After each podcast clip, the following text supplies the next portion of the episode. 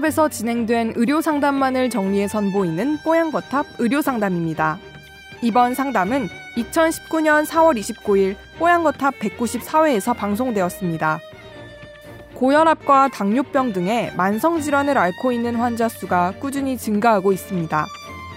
이에 가정에서 자가 측정기로 혈압과 혈당을 체크하는 경우가 많은데요. 매달 병원에서 검진을 받는 환자에게도 가정에서의 자가 측정은 반드시 필요한 걸까요? 뽀양거탑에서 적절한 자가혈당 측정법과 당뇨 관리 지침에 대해 자세히 상담해 드렸습니다. 오늘 뽀양거탑 의료 상담에서는 당뇨와 혈압의 자가 측정에 대해 이야기 나눕니다. 뽀양거탑에 사연을 보내주세요. 건강 상담해 드립니다. tower 골뱅이 sbs.co.kr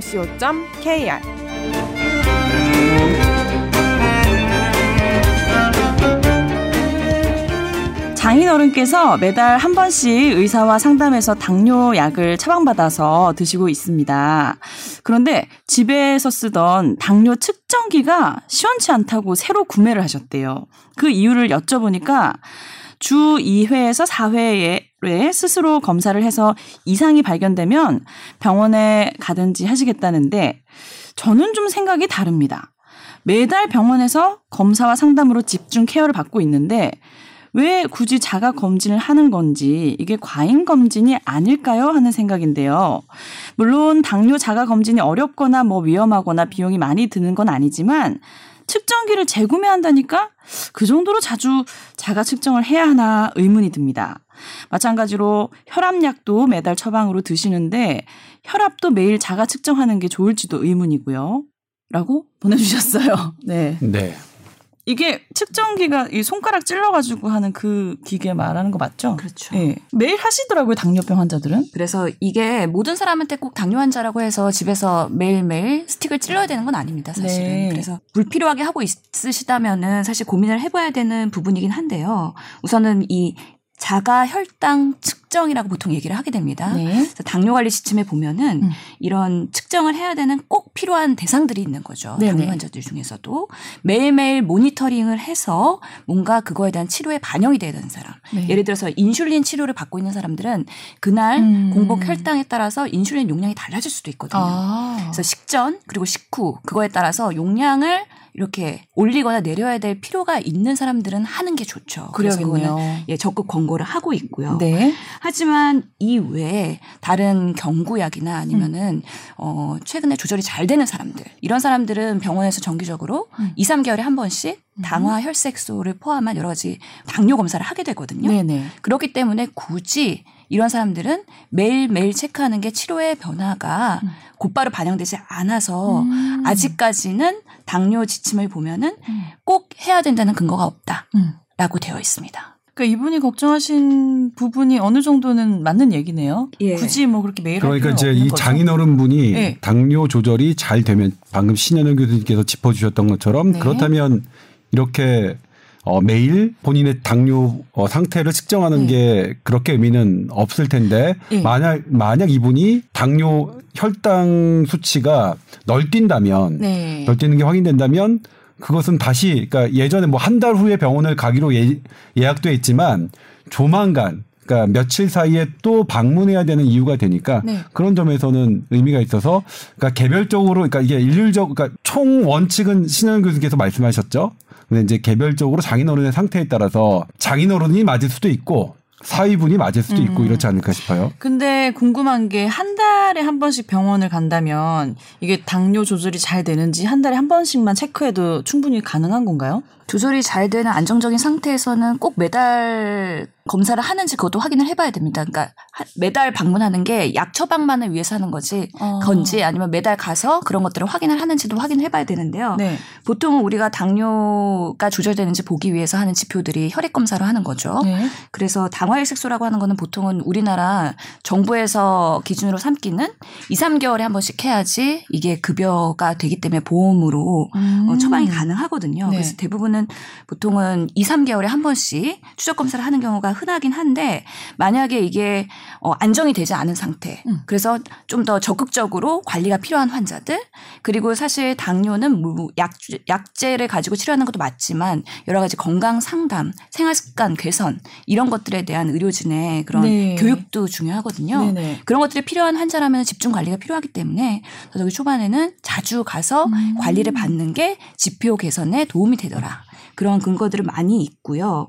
실제로 이 인슐린 치료를 받는 사람은 뭐 당뇨병도 사실은 1형 그리고 2형 당뇨병이 있죠. 그래서 네. 1형 당뇨병의 치료는 인슐린 치료가 기본이 되고요. 네네. 2형 당뇨병도 조절이 잘 안 되고 음. 어, 그런 사람들은 인슐린 치료를 하게 되는데요. 인슐린 치료의 종류에도 어, 하루에 한 번만 맞는 그런 인슐린이 있고요. 매 식사마다 식후에 혈당을 보고서는 용량을 조절해야 되는 인슐린. 그래서 이게 인슐린의 작용 기전에 따라서 작용 시간이 긴 것도 있고 음. 짧은 것도 있고 그래서 다양한 인슐린의 처방들이 있거든요. 네. 그렇기 때문에 그런 내 인슐린 처방의 종류에 따라서도 이게 꼭 필요한 경우가 있고 안정된 상황에서는 꼭 필요하지 않을 수도 있고 그렇겠네요. 그렇기 때문에 이게 네. 맞춤형으로 그 환자 개개인의 그런 평가가 좀 필요한 거는 맞는 상황입니다. 사실은 조절이 잘 안 돼 갖고 예를 들어서 저혈당에 빠지거나 음. 너무 고혈당에 빠지면 음. 오히려 이런 합병증으로 인해서 응급실에 가야 되는 상황도 발생하기도 가끔씩 하거든요. 네. 근데 사람들이 똑같이 저혈당에 빠져도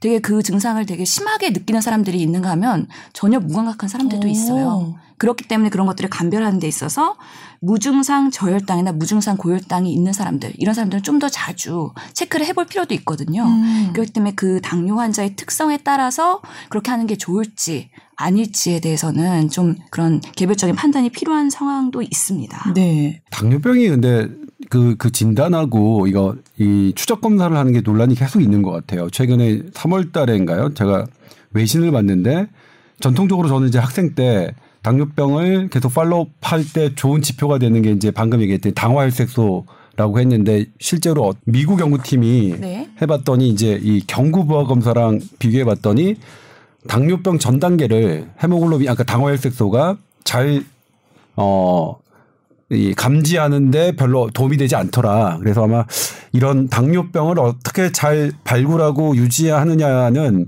이 당뇨병 전문가 분들이 계속 지금도 계속 그 연구하고 계시고 새로 더 정확한 거, 더 나은 거를 하고 있는 있으신 상태인데 저는 또 여기서 이제 이 사연 갖고 의문이 들었던 점이 뭐냐면 네네. 이 당뇨 측정기 있잖아요. 이 네. 측정기의 정확도 같은 경우에도 실은 이것도 상당히 논란이 있더라고요. 제가 지난번에 이제 의료기기를 취재하면서 사실 그, 그 당시는 이제 물리치료 의료기기 때문에 전기자극 어, 통증 완화기기 때문에 이제 들어갔다가 거기서 이제 제보를 받다 보니까 어, 이 의료기기를 하시는 분들은 체온 그러니까 이 열을 재는 아. 것도 열을 재는 것부터 어, 이 맞아요. 혈당을 측정하는 오. 기계가 사실은 본인들이 생각하기에 우리나라가 quality control이 잘 안 되고 있는 것 같다 이렇게 말씀을 하시는데 물론 그래요? 이 부분에 대해서는 음. 어 제가 아직 깊숙이 취재가 된 건 아니지만 음. 아무튼 어떤 측정기 그러니까 똑같은 내 상태라도 측정기가 달라지면 이게 내가 당뇨병이 잘 컨트롤 되는 것이냐 네. 아니냐가 결정될 수 있어서 그러니까요. 이런 부분들도 네. 측정기에 대한 부분들도 사실은 좀, 어, 누군가 전문가분들은 좀 이게 깊이 있게 좀 들여다봐야 되는 음. 구석이 아닌가 뭐 그런 생각이 좀 들었습니다. 약간 체온계 같은 거 말씀하시니까 드는 생각이 저도 아이들 열났을 때 재잖아요. 그러면 이게 진짜 들쑥날쑥하고 뭐, 몸무게 재는 것도 어떨 때 보면은 너무 들쑥날쑥해서 저는 음. 집에 몸무게를 두 개를 갖다 놨어요. 음. 이거 못 믿겠어가지고.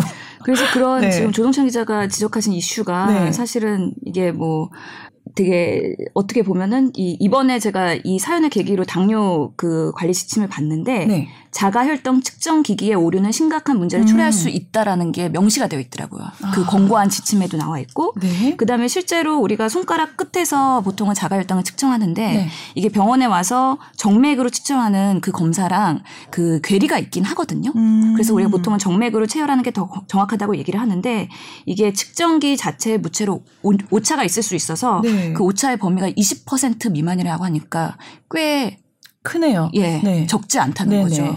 그런 문제들이 있기 때문에 오히려 이런 오차를 줄이기 위한 노력도 당연히 수반되어야 될 것 같다는. 생각이 들겠네요. 네. 당뇨는 좀 관리를 할 때 생활 습관 같은 게 좀 중요하시잖아요. 예. 제일 집중적으로 좀 신경을 써야 되는 부분이 어떤 것들이 있나요? 우선은 식단 관리죠. 음. 결국에는 이게 당이 과부하가 되면서 발생하는 거기 때문에 네. 우리가 식단에서 어떻게 하면 탄수화물을 줄이려는 노력을 해야 되고 음. 지금 내가 그런 식단 관리를 잘 하고 있는지 그리고 누구나 다 좀 작심삼일 그렇게 되거든요. 네. 인간의 심리가 초반에는 당뇨 진단되고 열심히 하다가 시간이 지나면 누구나 다 해이해지는 게 마찬가지인 것 같아요. 음. 당뇨도 그렇고 네. 고혈압도 그렇고 암 환자들도 그렇고 이런 처음에는 맞아요. 식단이 타이트하다가요 서서히 풀어집니다. 그래서 이게 정기적으로 의사랑 만나면서 잘 하고 있는지 점검을 받고 음. 그다음에 문제가 있다면 다시 한번 그런 고삐를 쪼이고 음. 이런 것들의 반복이 우리의 어떻게 보면 만성 질환 의 하나의 그 사이클이 아닐까라는 음. 맞아요. 생각이 들더라고요. 네. 집에서 혈압 체크를 하는 게꼭 네. 필요하냐라는 내용도 있었었기 때문에 네. 또 이번에는 그 혈압 관련한 아, 좋죠. 선생님 이거 또- 준비를 해오셨는데 제가 넘어갈 뻔했네요. 말씀 좀 해주세요. 예. 그래서 저는 사실 제 개인적으로는 집에서 뭐 혈압이 됐던 혈당이 됐던 체중이 됐던 네. 관심을 갖고 자주 체크를 해주는 것이 결국에는 그런 사람들이 더 지표가 좋더라는 그런 연구들은 꽤 있긴 했었거든요. 네네. 그런데 우선은 지금 혈압 같은 경우에도요. 그 가이드라인을 보면은 그 병원에 왔을 때의 혈압과 그리고 집에서의 혈압이 차이가 있는 사람들이 있거든요.